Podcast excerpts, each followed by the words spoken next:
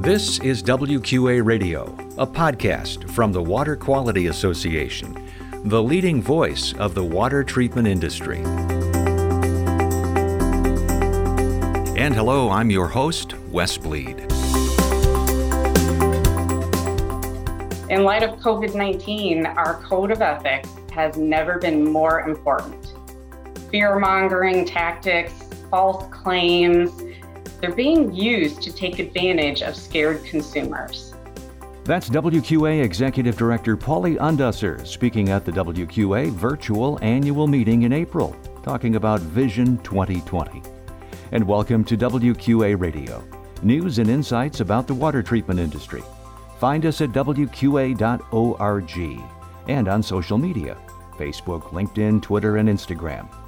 This is episode number 169 if you're joining us for the first time, we are so glad you're here. Welcome. Be sure to hit that subscribe button so you never miss a show. That's the magic of podcasting. In this episode, we'll hear from Pauli in her address at the WQA annual meeting, which was held online in April after the cancellation of the WQA convention and exposition. Pauli talks about getting clear about your vision, even in these days of COVID 19. We'll also have a regulatory update from Kathleen Burbidge and our WQA tip. Now, on to Pauli Undesser speaking at the WQA virtual annual meeting on WQA Radio.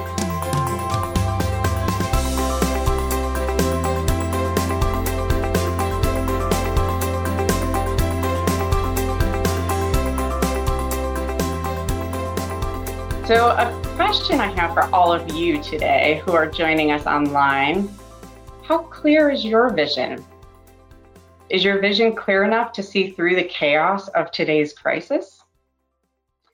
Well, let's take a step back for a moment and let's dive a little deeper. What kind of vision do you have? Are you looking in the rearview mirror trying to recapture the glory days of what once was? Or are you wearing blinders that prevent you from having peripheral vision to see the threats and warning signs of what's around us? Or are you focused on what's ahead to see the challenges as well as the opportunities? There's a big difference. Regardless of how clear your vision is, WQA can help gain clarity and focus because WQA has the resources you need and because WQA has you, our members especially now during the COVID 19 crisis, we need to remember who we are and why we're doing this in the first place. What better vision could there be than bettering the quality of water for everyone, right? We are an essential industry, employing essential people and doing essential duties. As we think beyond 2020, I want to touch briefly on three key areas for setting our vision. First, we need to think big. I mean, really big. And then even bigger. Recently, as I'm helping my second son practice driving to prepare for driver's ed, I have been reminded of one of the rules of the road aim high in steering. You can't just look 10 feet in front of your car or you'll miss what's up ahead. We need to keep looking beyond today, aiming high to spot the challenges as well as the opportunities on the road up ahead. I know things like COVID 19 are blurring that vision, but Steve was right when he said there will be a constant demand for more solutions and new innovations from our industry. When I think of our vision, I think of FOMO, the fear of missing out. Let's not miss out on driving the next wave of technology that will help us meet our goals. Let's not miss out making time to absorb the new WQRF research or MEP education that we'll need to move our industry forward. Of course, that means we'll have to deal with FOTU, the fear of the unknown, we can all fall victim to that.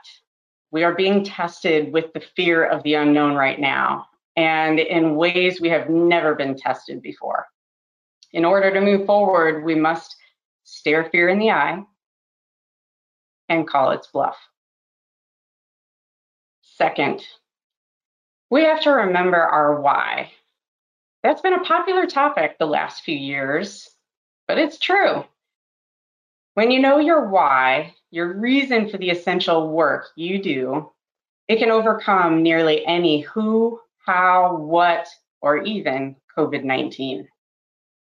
And we have one of the best whys anyone could ask for better water. And we must provide better water in an ethical manner to protect consumers. You all knew I would get around to ethics. I know. it's been a big focus for us in the past few years, and all for the right reasons. In light of COVID 19, our code of ethics has never been more important. Fear mongering tactics, false claims, they're being used to take advantage of scared consumers. WQA's Code of Ethics is our standard of conduct for industry members in how we interact with customers, among other members, with members of related industries, and the public at large. A change that became effective in January is the addition of WQA's glossary definitions to the Code of Ethics. Everyone must be on the same page, focused in the same direction, and working toward the same goal. And I'm proud to report that significant progress has been made. We will continue to provide resources and support for companies finalizing implementation of changes for compliance. Ours is a comprehensive educational effort with a laser like focus on compliance to ensure maximum benefit for consumers and to protect the process of vigorous and fair competition.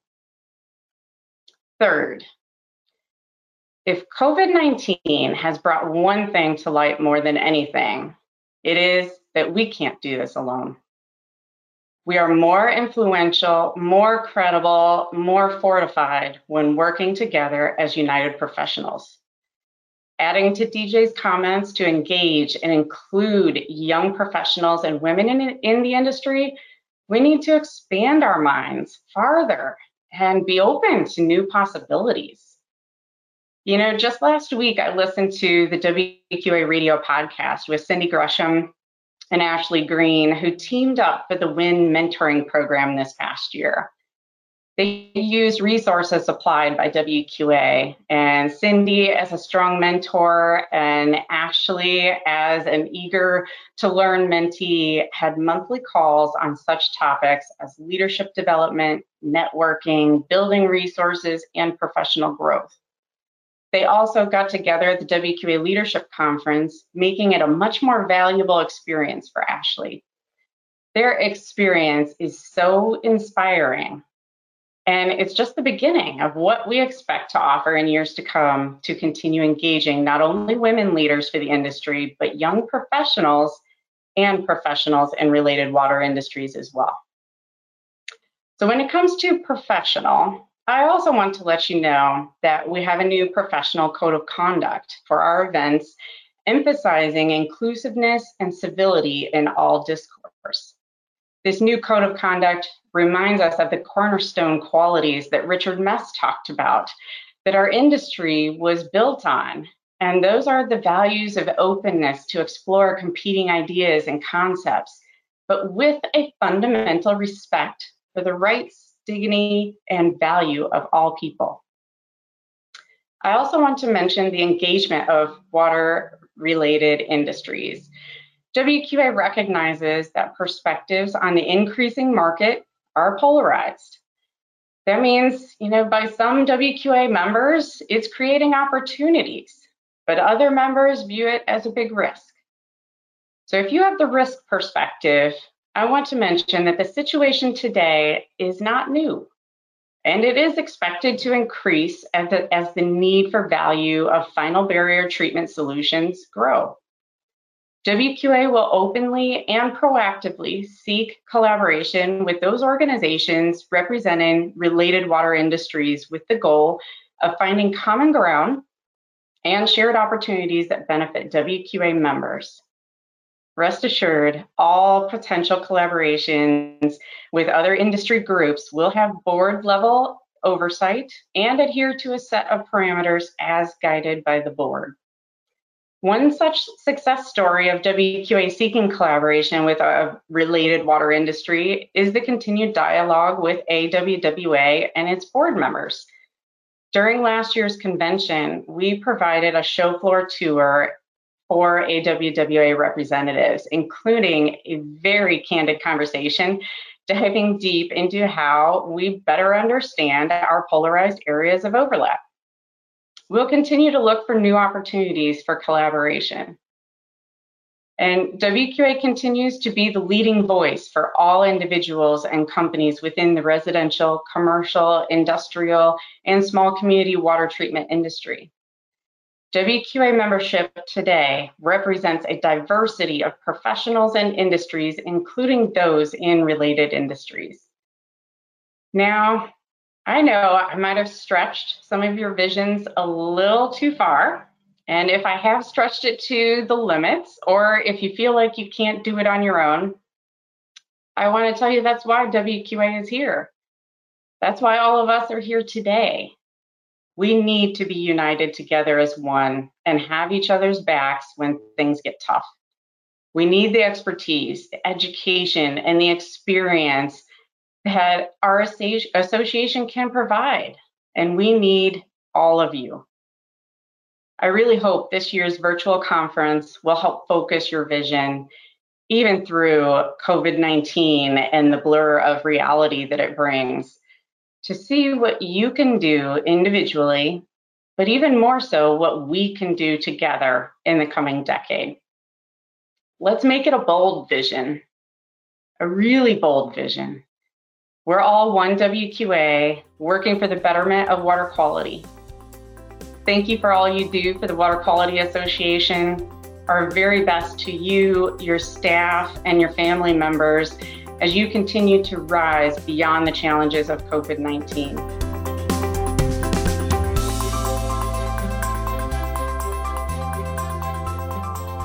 This is Kathleen Burbidge, WQA's Global Regulatory and Government Affairs Manager, with your regulatory update. Previously, I highlighted Virginia's legislation on emerging contaminants heading to their governor's desk.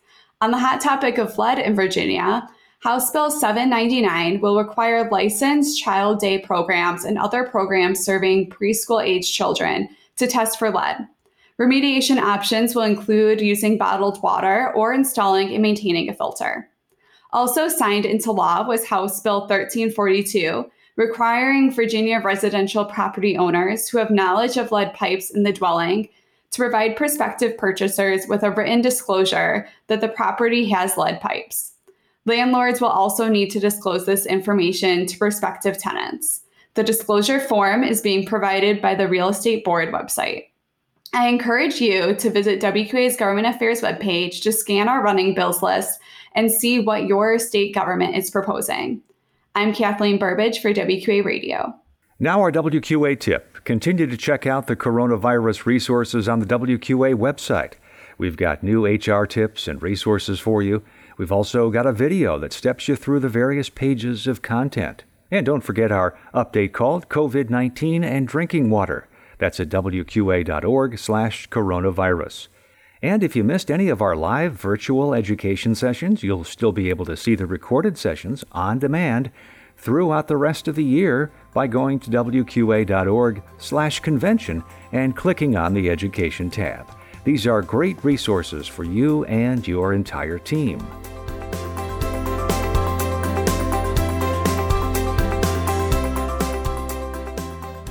Thanks for listening to WQA Radio, news and insights about residential, commercial, and industrial water treatment. Remember, you can subscribe to WQA Radio on iTunes, Google Play, and Stitcher. Just search for WQA Radio, then hit subscribe. Each new podcast will appear in your podcast catcher or podcast player automatically each week. That's the magic of podcasting. And be sure to rate and review the podcast as well. Learn more about water at WQA.org and learn more about WQA product certification, professional certification, and how you can become a member at WQA.org. This is Wes Bleed. So long from WQA Radio.